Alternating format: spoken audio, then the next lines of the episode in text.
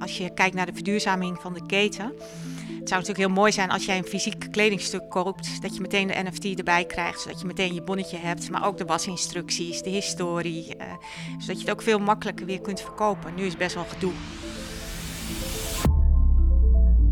Leven we straks in een metaverse, waarin we helemaal worden ondergedompeld in een digitale wereld?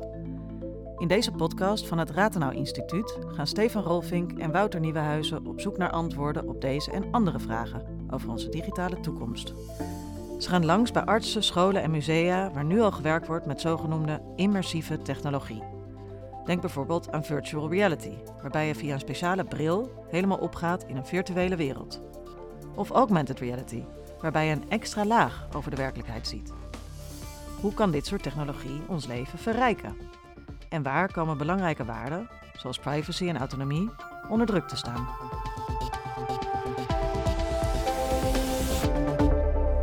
Vandaag onderzoekt Wouter welke nieuwe mogelijkheden immersieve technologie biedt om te ondernemen en geld te verdienen in de virtuele wereld. Hij bezoekt een expositie van virtuele mode en gaat in gesprek met Marleen Sticker over de verdeling van macht op het internet. Hoe het begon, hoe het nu is en waar we heen gaan. Dat er geen privaat belang is dat er geen extractie van waarde is. Daar gaat natuurlijk ook heel erg om dat er niet uh, waarde ontrokken wordt aan datgene wat je resource is, wat je gezamenlijke resource is. En dat is uh, denk ik een van de belangrijke factoren voor, het, voor de toekomst van het digitale domein. Wouter gaat naar het Designmuseum in Den Bosch, waar een expositie is over digitale mode. Anne Carlijn van Kesteren is curator en leidt Wouter rond. Nou, welkom bij uh, Screenware. Uh, dat is de tentoonstelling over digitale mode in het uh, Designmuseum in Den Bosch. En we stappen hier nu net binnen in een totaal donkere zaal. Met een hele hoop schermen. In totaal zijn er meer dan 60 schermen in de expositie en een hele hoop iPads. Um, en alles wat je ziet is ook digitaal. Dus er is geen enkel fysiek stuk uh, te vinden in deze ruimte. En ja, het eerste wat je eigenlijk ziet hier is een digitaal persoon. Uh, ik verklap hem eigenlijk al direct, want ze ziet er heel erg echt uit. Ja. Maar het is totaal digitaal gemaakt en het is Shudu. Het eerste digitale supermodel dat inmiddels ook echt als shows um, ja, loopt, doet ze eigenlijk niet natuurlijk, want ze is digitaal. Maar heel veel campagnes doet voor grote modemerken.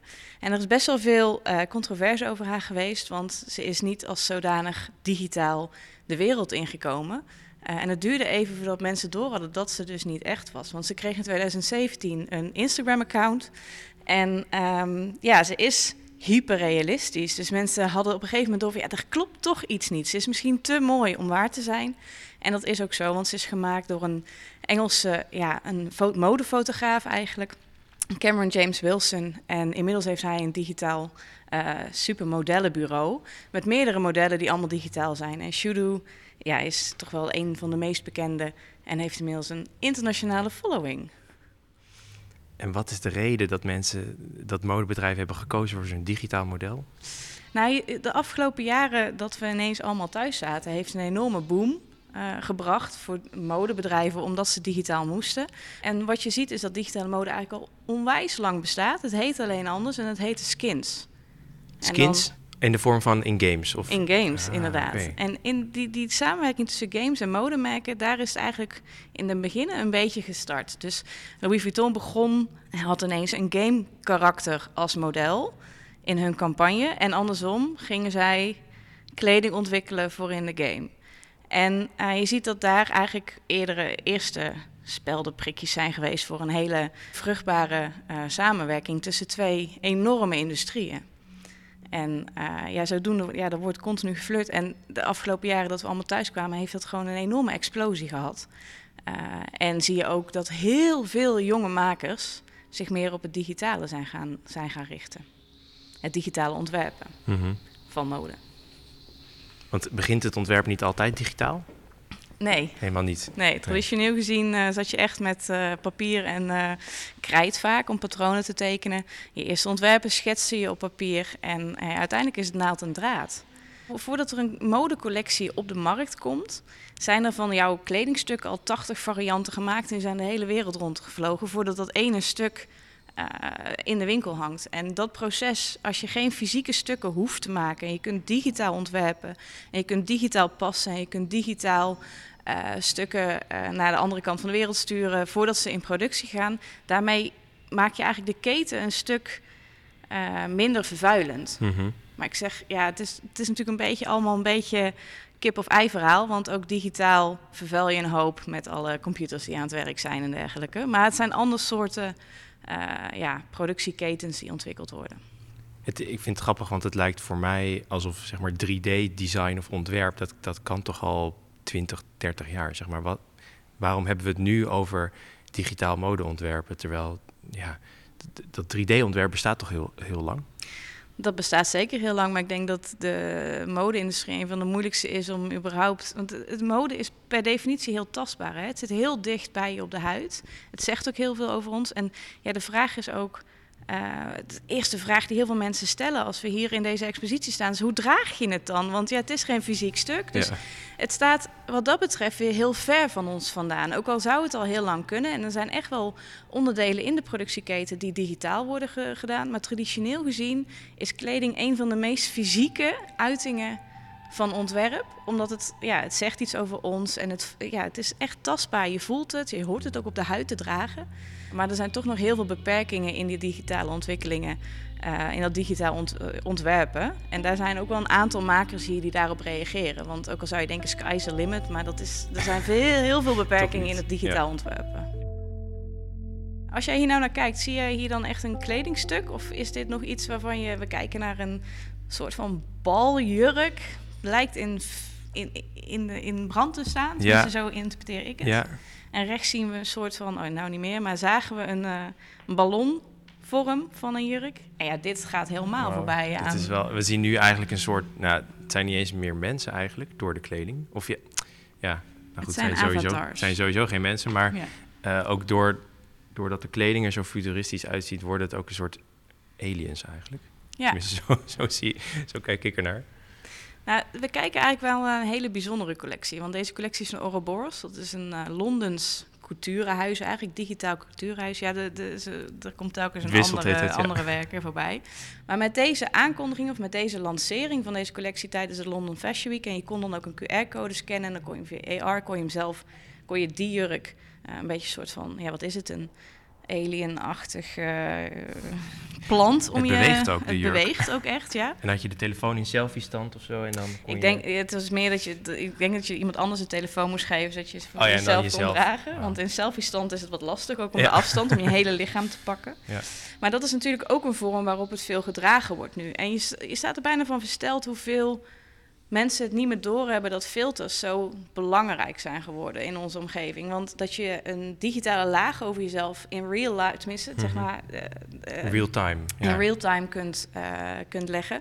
Dat is natuurlijk wel echt het moment geweest waarop digitale mode een stuk groter werd. Omdat het ook op die manier, via Snapchat kan je het gewoon, heel veel van die, van die kledingstukken zijn gewoon via Snapchat gewoon toegankelijk ook gemaakt. Wat ik ook heel grappig vind, staat onder bruikleen kunstenaar. Ja, Ja, dan denk ik toch aan een fysiek object wat je eh, uitleent, ergens naartoe brengt en weer terugneemt. ja, Maar dit zijn de digitale objecten. dat klopt. Maar wel van alle digitale objecten moet je natuurlijk toestemming hebben. Ja, om ze te tonen. en ik krijg heel vaak de vraag, ja, hoe zit dat dan met digitale mode? Het hele proces is niet zo heel anders. Ik krijg alleen in plaats van een transporteur krijg ik een retransfer link. Eh, maar ik heb nog steeds het stuk dat je afspraken moet maken en dat ze een compensatie krijgen en dat je afspraken maakt hoe het getoond wordt. Zij moeten daarachter staan. Eh, dus geen enkel werk wat hier in, het in de tentoonstelling te zien is, is niet afkomstig van de rechtmatige eigenaar. Want dat is wel een beetje, en daar komt denk ik de NFT ook om de hoek. In hoeverre ben je eigenaar van een digitaal bestand? We hebben ook hele andersoortige afspraken moeten maken met makers als het gaat over tonen van het werk. Want ik kreeg ineens van, toevallig van Ouroboros, de vraag: ja, wat doen jullie met piraterij? Nou, dat is niet iets waar het museum überhaupt over na heeft gedacht. Wat doen we met piraterij? En dat moest dus in het contract vastgelegd worden. Dat we daar extra alert op zijn. Dat mensen dus geen opnames maken van het werk dat ze hier tonen. Het woord viel al, de NFT, de afkorting voor Non-Fungible Token. Dat is een digitaal eigendomsbewijs, meestal vastgelegd in een blockchain. Marloes Pomp onderzoekt de kansen en gevaren van deze techniek, onder meer bij de Dutch Blockchain Coalition. Ze loopt met Wouter mee door het Designmuseum. Ze hebben het onder meer over Web3. Dat is een beweging die streeft naar een decentraler internet, waarbij de gebruiker meer macht heeft op basis van blockchain-technologie. Ja, ik vind het fantastisch uh, om hier rond te lopen. Ik ken ook de meeste werken. Ik heb er ook een aantal. Je hebt er ook een aantal? Ja, die je okay. net zag van de Fabricants, die heb ik uh, toevallig ook. En dat je een van deze objecten hebt, betekent dat ook dat je die dan als NFT hebt? Wat? Ja, die heb ik als uh, NFT. Ja, kijk, dat is, we gaan denk ik toe naar een digitale economie. Maar niet alleen dat. Ik denk ook, als je kijkt naar de verduurzaming van de keten het zou natuurlijk heel mooi zijn als jij een fysiek kledingstuk koopt, dat je meteen de NFT erbij krijgt, zodat je meteen je bonnetje hebt, maar ook de wasinstructies, de historie, uh, zodat je het ook veel makkelijker weer kunt verkopen. Nu is het best wel gedoe als je je kleding weer online wilt zetten. Het zou heel mooi zijn als je, de, ja, als je dat gewoon meteen digitaal kunt doen. En het maakt het ook uh, minder fraudegevoelig. Je weet dan ook zeker dat een uh, item echt is. Nu moet je ook afwachten als het, als het binnenkomt, van is het echt een Chanel of niet. Uh, dit geeft ook voor de koper eigenlijk meer... Ja, meer zekerheid. zekerheid En het geeft denk ik meer gemak voor degene die het verkoopt. Ja, en dat zie je bij de digitale mode, is dat gewoon van het begin af aan geregeld. Als jij iets van de Fabricant bijvoorbeeld koopt, dan zit daar meteen het digitale eigendomsbewijs bij. Dan moet je natuurlijk nog steeds wel kijken wat betekent dat. Uh, want een NFT, de ene NFT is de andere niet. Dus je moet natuurlijk nog steeds kijken welke rechten heb ik dan eigenlijk. mag ik die tentoonstellen? mag ik die in een marketingcampagne gebruiken? welke rechten heb je precies? Terwijl die vragen, als ik een kledingstuk koop in een winkel, dan zijn, zijn die vragen er toch helemaal niet. Mag ik daarmee, ja, daar mag je toch alles mee doen? Je kunt ook zeggen, als je hem doorverkoopt, gaat 10% weer naar uh, de ontwerper. Ah, okay. Dus je kunt veel meer, ja, je, je kunt veel meer digitaal natuurlijk. Dus je moet het ook niet denken de hele tijd vergelijken met echt of ni niet echt. Ja. De, het is gewoon ja, iets dat is anders. misschien de overgangsfase waar we ook in zitten. Want, ja, ja je... terwijl zo moet je er eigenlijk niet naar kijken. En ik merk ook dat de jongere generatie er eigenlijk ook niet zo naar kijkt. Nou, het is wel een hele interessante, want eh, we kunnen ook een stukje doorlopen. Ja, want we, de eerste mode-NFT tonen wij hier. Uh, en dat is van de eerder ook al genoemde Fabricant. Dat is een Nederlandse club. Uh, onwijs groot, uh, ze hangt daar. Wat ik ook een heel leuk verhaal bij deze jurk vind, is... Het is toen verkocht uit mijn hoofd voor 9400 dollar. Alleen het is in ether betaald. Dus op een gegeven moment toen ik uh, de ontwerpster sprak, uh, op dat moment was die jurk iets van 2 uh, ton eigenlijk waard. Zo, zoveel had ze ervoor gekregen. Dus het was ook nog een hele goede verkoop.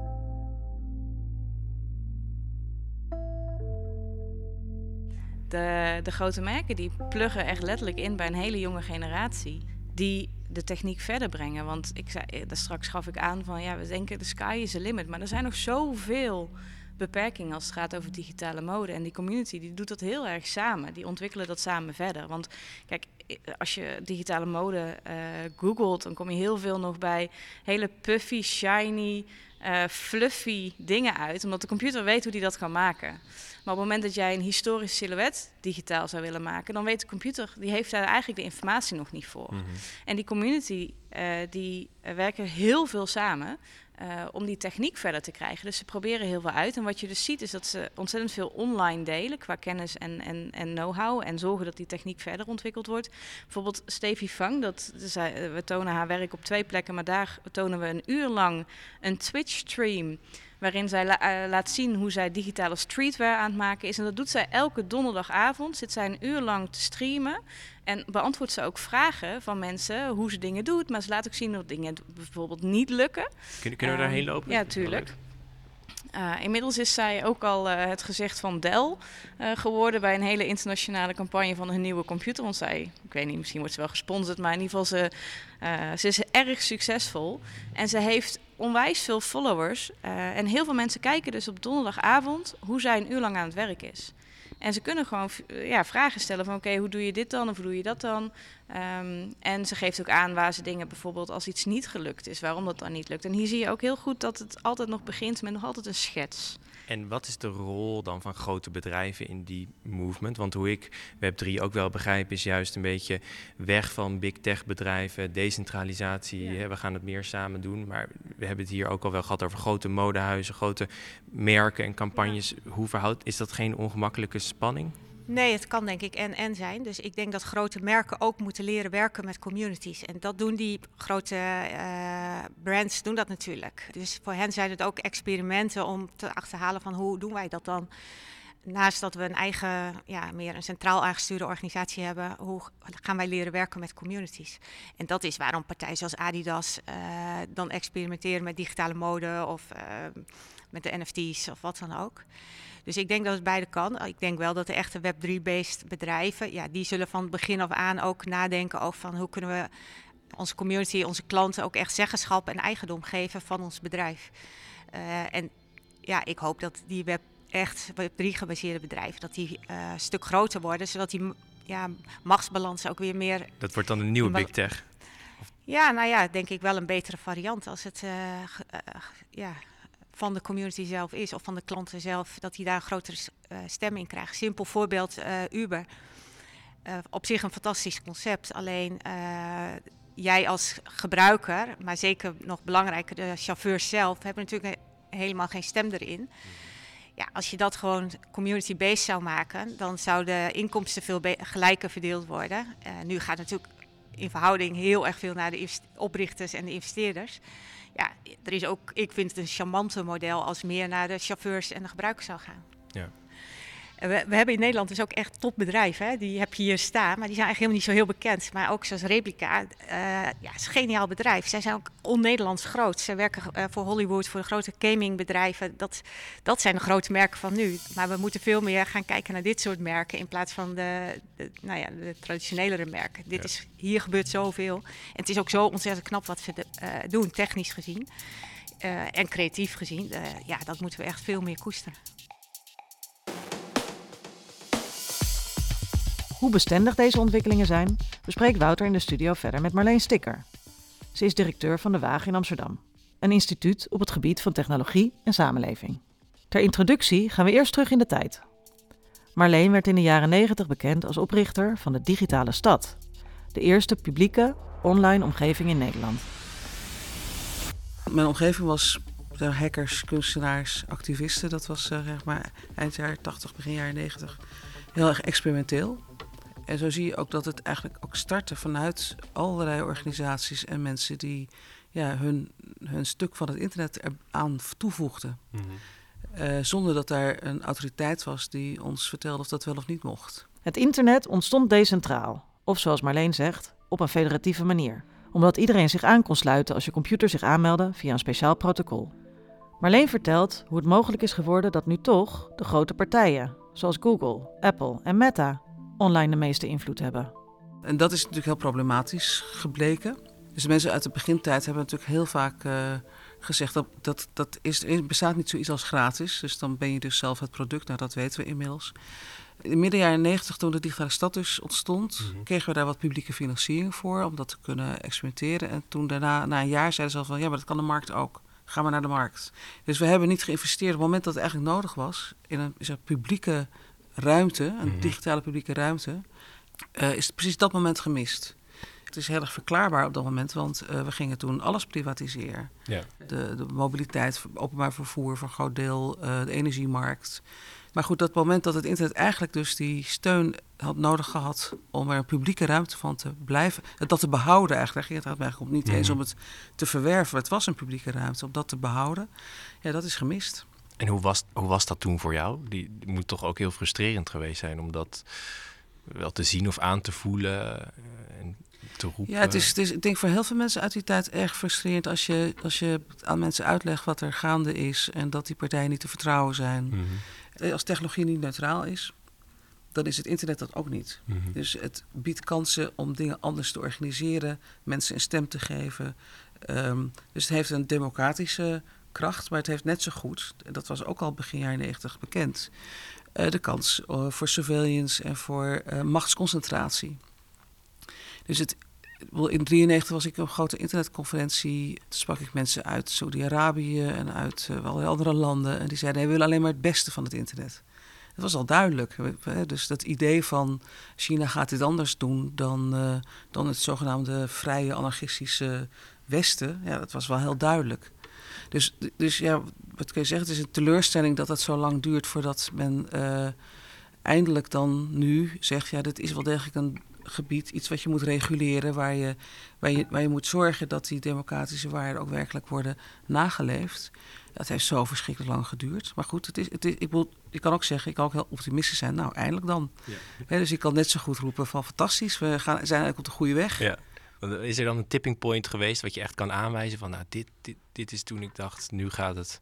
Er gebeurt vaak pas wat als men met de rug tegen de muur staat. Als er echt gewoon een hele extreme situatie ontstaat. En dat hebben we natuurlijk met, uh, eerst met Snowden gehad. Dat hij liet zien uh, dat eigenlijk in alle onderdelen van het internet, van onze technologie, ook van onze telefonie, dat er afluistermechanismen in zitten en dat je niets van jouw data over die netwerken. Uh, maar dat was dus de staat die, die meekijkt. Uh, later kwam uh, natuurlijk Cambridge Analytica, die liet zien dat, van, van, dat het probleem met Facebook, dat heel veel data is gebruikt om mensen te manipuleren in hun voorkeur rondom de verkiezingen, zowel Brexit als, de, als in de Verenigde Staten. En rond die tijd was men al bezig in de, in, in, uh, in de Europese Unie met het uitwerken van een privacywetgeving.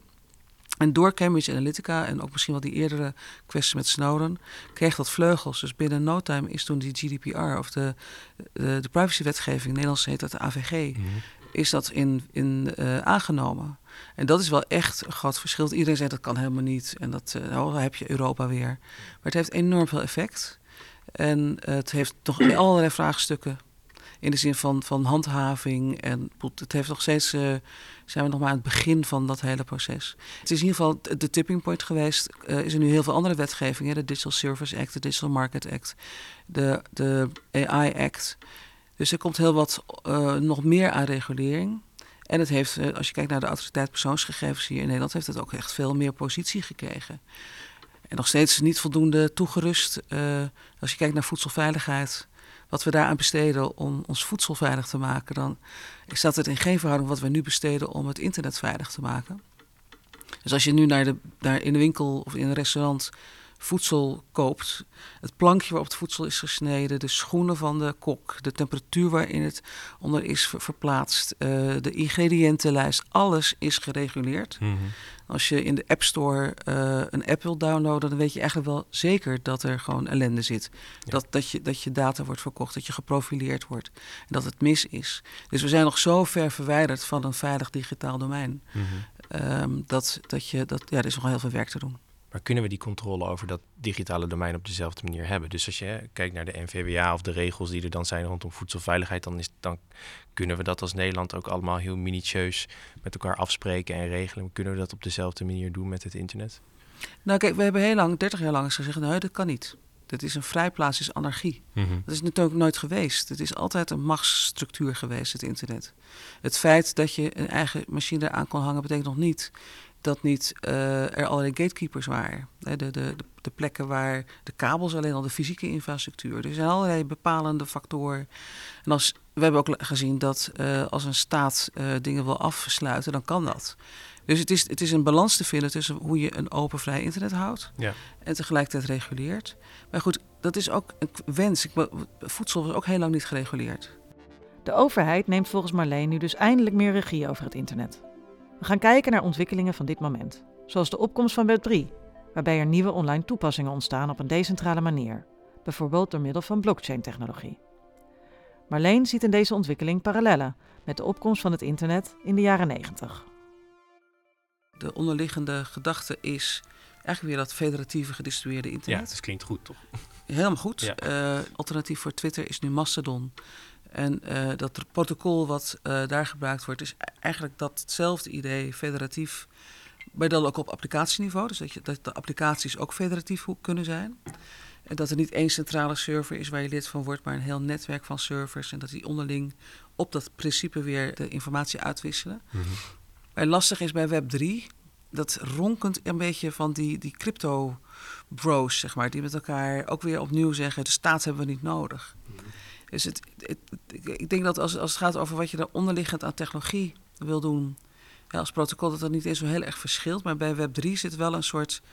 Um, ja, is toch weer dat ideologische libertaire denken. Dat, ja. Wat heel erg ook in de bitcoin en de, en de crypto-wereld hmm. zit. Van blijf van ons af, reguleer ons niet, het ja. komt allemaal goed.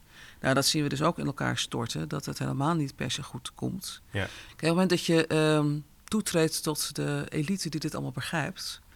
Die kunnen allemaal fantastische technotalk met elkaar hebben en eh, hebben fantastische conferenties met elkaar. Ja, dan zijn, ze vinden zich allemaal helemaal, helemaal te gek en fantastisch.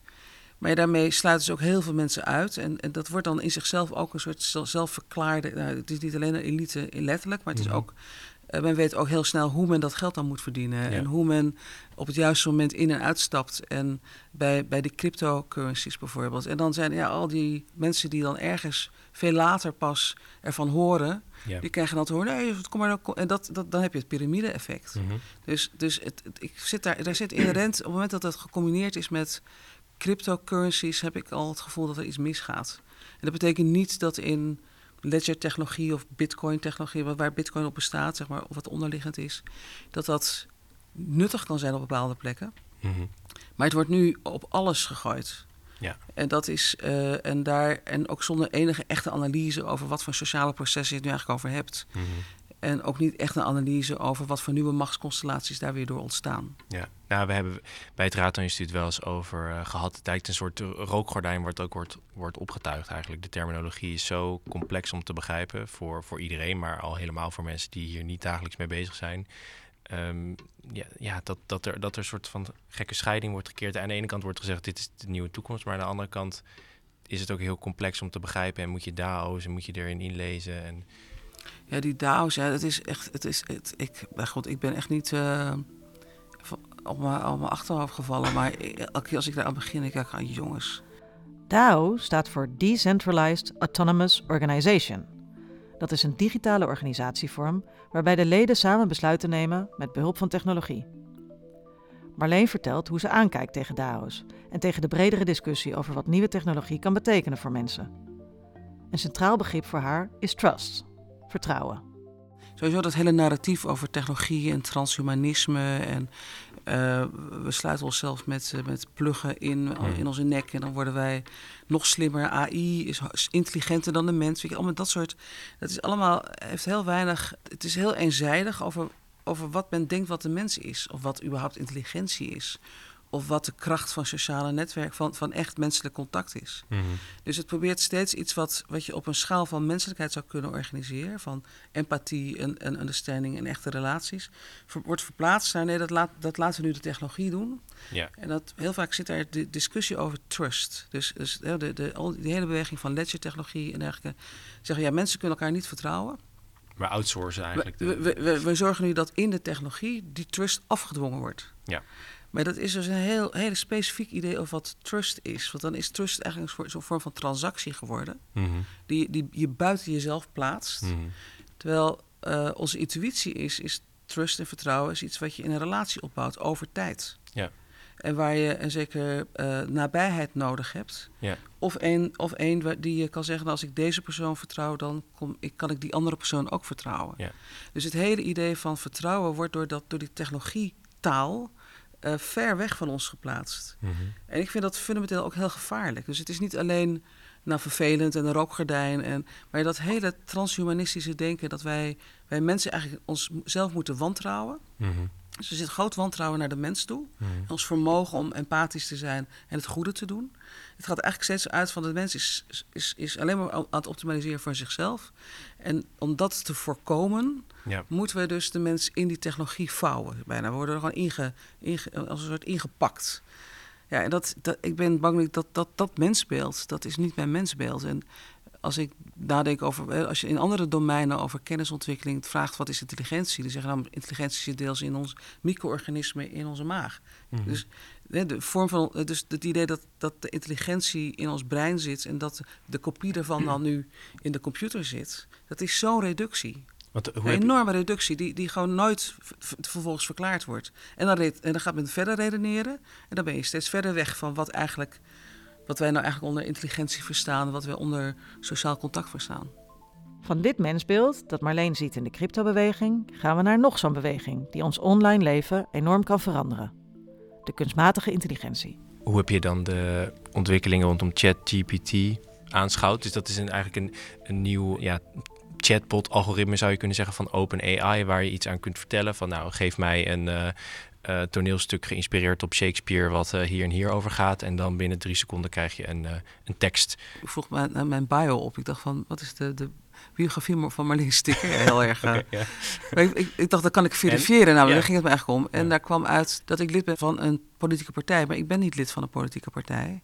En toen dacht ik, ja, maar wat moet ik dan nu doen? Moet ik nou, moet ik nou terug gaan praten? Nou, van dat is niet waar.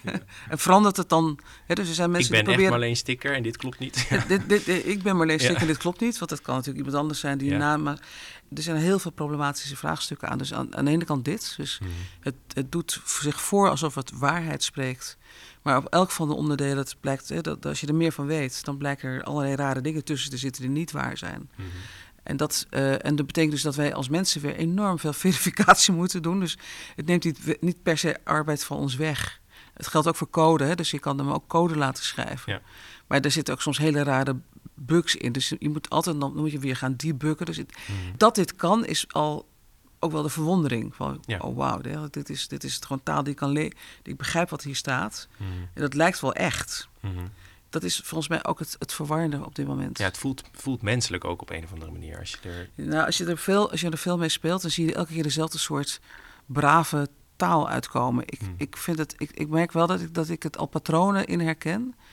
Waardoor je, uh, je kan nog wel proberen in, de stijl van. Maar een, een ander groot vraagstuk is natuurlijk van waar uh, het heeft zich gevoed met allerlei hmm.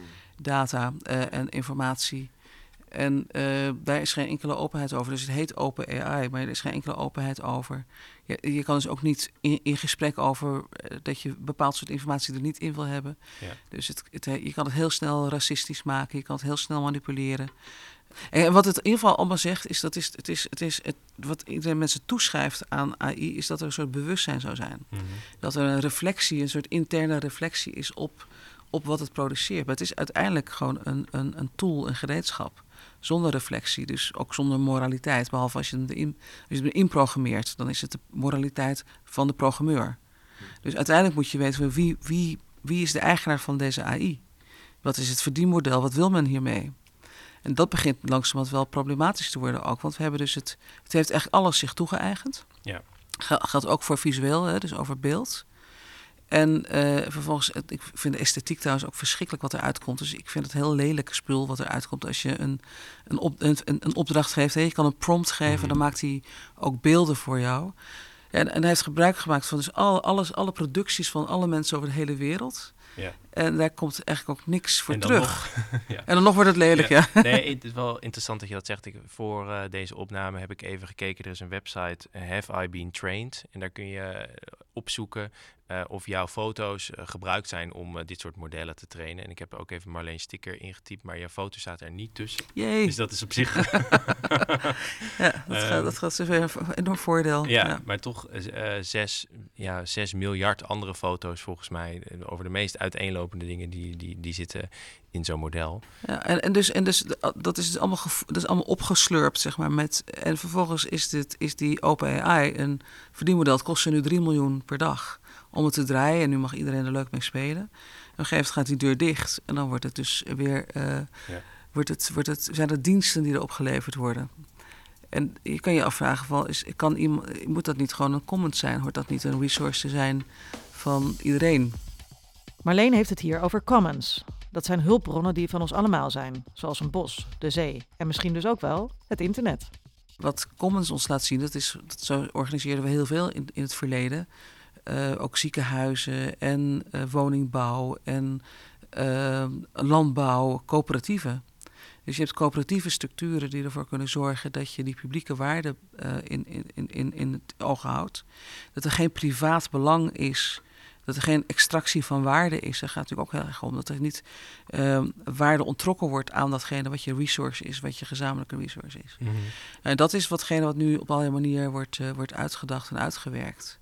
En dat is uh, denk ik een van de belangrijke factoren voor, het, voor de toekomst van het digitale domein. Zijn er hoopvolle voorbeelden op het gebied van decentralisatie die jou wel die je hoopvol stemmen voor, voor de toekomst? Dus je hebt nu die, nou ja. die data commons, maar ook in Mastodon al eerder genoemd, andere. Ja. Nou kijk, door, door die wetgeving die veranderd is, begrijpt iedereen wel dat er een, gegeven een eind komt aan het zomaar je toe-eigenen van data van mensen en het profileren van mensen. Dus je ziet ook dat er nu een beweging is van we hebben iets als een, een kluis nodig, hè, met regie op uh, eigen data. We hebben vanuit de wagen dat public stack ontwikkeld als een model. Mm Van welke vragen moet je allemaal eerst stellen voordat je iets ontwerpt? En, en hoe zorg je dan dat die, die waarde die je dan definieert ook in het ontwerpproces in de technologie terechtkomt? Dus je moet vragen beantwoorden van wie verdient hier nou eigenlijk aan? Mhm. In wiens belang is dit? Dus die hele discussie van mag je een besluit door een computer laten nemen of niet, nou, dat hebben we natuurlijk rondom die uh, algoritmes die de Belastingdienst gebruikt, uh, natuurlijk hebben we kunnen zien hoe fout dat gaat lopen. En, waarom is dat voor individuele gebruikers een probleem? Nou kijk, ieder individu denkt waarschijnlijk voor zichzelf van het zal wel meevallen of wij kennen het, ik heb niks te verbergen. Hmm. Maar uh, een democratie gaat er niet over of jij persoonlijk wel of niet geraakt bent, maar of jij kwetsbaar in je omgeving, of die geraakt zijn of niet. Dus sowieso is, is je zorg over digitale domein niet per se die over jezelf, als het jou zelf goed gaat. Dan, uh, dan nog kan je denken, ik moet me ook druk maken over mensen waar, die wel kwetsbaar zijn. En je ziet dat mensen, nou, bijvoorbeeld hoe mensen in die crypto-wereld terecht zijn gekomen met hun, met hun spaarcentjes en alles kwijt zijn geraakt. Omdat ze de, de, die rookgordijnen eh, er niet doorheen kunnen kijken. Hmm. Maar ook uh, naar TikTok kennen we natuurlijk ook over hoe dat tot zelfharm uh, kan leiden en eetstoornissen kan versterken. Omdat je. dus je ziet ook dat, dat gewoon ook je, je de psychologie van mensen. Hun, hun problematiek ook versterkt kan worden door de interactie met de verkeerd soort algoritmes en patronen. Ja, daar zou ik me zorgen over maken als ik kinderen heb. Ik heb kinderen trouwens, maar die zitten niet meer op TikTok, geloof ik. Uh, geloof ik. maar um, laten we zeggen, het hele idee van VR en AR bestaat ook al echt heel erg lang. Dus daar zie ik helaas ook niet zo heel veel nieuws steeds. Dat vind ik, wel, vind ik altijd een beetje teleurstellend. Dus het wordt elke keer weer opnieuw gebracht als uh, de nieuwste vinding, de nieuwste dit, de nieuwste dat. En ik denk, ja, dit kon allemaal al. Dus, dus daar, uh, en, en er zitten dus interessante dingen bij en er zitten gewoon ook hele nonsens dingen bij. Dus ja, het, is, het, het heeft wel wat, maar ik geloof niet dat het onze toekomst is. En de vraag is langzamerhand, is het nou echt iets wat we willen of waar we gewoon in terecht zijn gekomen en niet meer van af kunnen komen? En ik eh, ben bang dat, dat een heel groot deel van die beweging, dat hele metaverse bijvoorbeeld, is totale nonsens in mijn ogen. En dat gelukkig blijkt het ook. Want de echte problemen van mensen is, is niet uh, zich in die metaverse te willen bewegen. Integendeel, hmm. minder, liever minder. Dus ik denk dat de timing van, van Zuckerberg een beetje fout is geweest. Dat we allemaal helemaal klaar waren na COVID om alleen nog maar in schermpjes staan met elkaar te praten. En dat je heel blij bent als je gewoon af en toe eens gewoon fysiek weer iets mee kan maken. Je echt in een concertzaal kan staan. Marleen, we hebben het veel gehad over ontwikkelingen van de afgelopen 30 jaar. En eigenlijk ook over de manier waarop je in de jaren 90 al nou, misschien dingen zag aankomen, deels frustratie voelde, maar toch ook weer hoopvol bent dat er nu uh, dingen veranderen. Um, ik wil je eigenlijk een, als laatste een quote voorleggen en ik ben benieuwd of je, daar, of je daarin herkent of uh, wat je daarover denkt. Quote van uh, Coraline Ada Emke, open source uh, developer. en zij zegt: People in tech have very, very, very short memories, which is part of why we keep reinventing the same stuff over and over again. Um, is, dat, is dat iets wat je herkent in, in deze beweging of, of, of zie je juist een kentering? Ik vind hem heel mooi. Het is precies wat ik eigenlijk ook ervaar. Het is ook een beetje lastig als je iets van 30 jaar of misschien wel meer kan overzien. Dat heel veel dingen steeds als nieuw worden gebracht, als een hele nieuwe vinding. En die, ja, maar die heb ik al eerder gezien. maar dus er is heel veel marketing uh, rondom tech, uh, technologieontwikkeling. En, ehm, en dat wordt dus elke keer weer ingepakt en verpakt als iets, als iets nieuws. Mijn houding is nooit van we moeten het gaan reguleren alleen. Het is bij mij altijd uh, we kunnen het ook, we kunnen een toekomst maken. We, we, we, hebben het vermogen om dat te kunnen doen. Wat, wat makeronderwijs, wat we er voorstander van zijn, de grote uh, ja, onder, met, FAB, met de FabLab en dergelijke, is dat je mensen leert hoe technologie werkt werkelijk. Hoe je, hoe je het zelf naar je hand kan zetten, hoe je het zelf kunt maken. En als dat vermogen groeit in de samenleving, heb je ook meer mensen die er meer richting aan kunnen geven. En sowieso betekent het dat het dus niet per se een technologie aspect is. Het is net zo goed. Hè? Dus, dus ik, waar ik natuurlijk ook heel erg aan streef is dat uh, humanities en beta-wetenschap, sociale wetenschappen, maar ook de, de makers, het, vakmanschap, Het is niet alleen een hoger opgeleide die, die iets over AI weet. We kunnen veel meer mensen betrekken bij het maken van die, van die toekomst. We hoorden dat er nieuwe vormen van geld verdienen ontstaan door de opkomst van immersieve technologie, bijvoorbeeld in de mode. Maar er zijn ook zorgen over wat deze technologie kan veroorzaken, bijvoorbeeld over het vertrouwen in elkaar. Hoe ontwerpen we dit nieuwe virtuele domein op een verantwoorde manier? Dat is een van de onderwerpen waar we bij het Rathenau Instituut onderzoek naar blijven doen. Luister ook naar de volgende en laatste aflevering van deze reeks, waarin Stefan langsgaat bij een van de pioniers op het gebied van virtual reality. Ook maken Wouter en Stefan de balans op. Welke nieuwe inzichten uit deze podcastreeks nemen ze mee in hun werk? Ben je nog niet geabonneerd? Doe dat dan zo snel mogelijk.